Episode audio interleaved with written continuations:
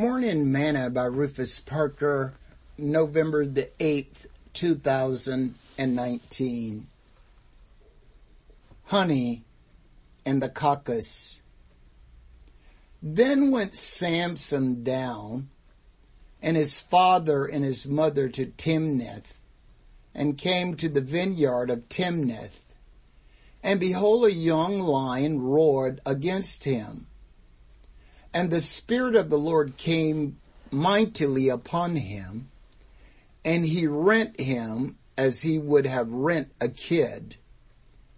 And he had nothing in his hand, but he told not his father or his mother what he had done. And he went down and talked with the woman, and she pleased Samson well. And after a time he returned to take her, and he turned aside to see the carcass of the lion. And behold, there was a swarm of bees and honey in the carcass of the lion. Judges chapter 14, verse 5 through 8. Today's morsel.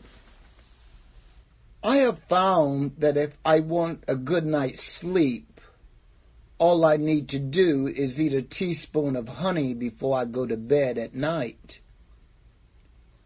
Jesus is known as the lion of the tribe of Judah. John said that Jesus was the Word made flesh. David said that the Word was more to be desired than gold, yea, much fine gold, sweeter also than honey and the honeycomb. When we reach into the carcass of this lion and draw out from him, we too will find something more precious than gold. Sing this song with me today.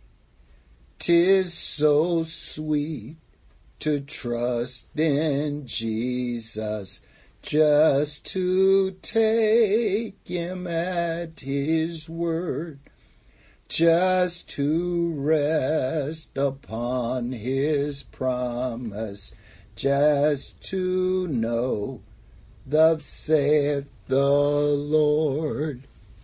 Thought for today, there's honey in the rock for me.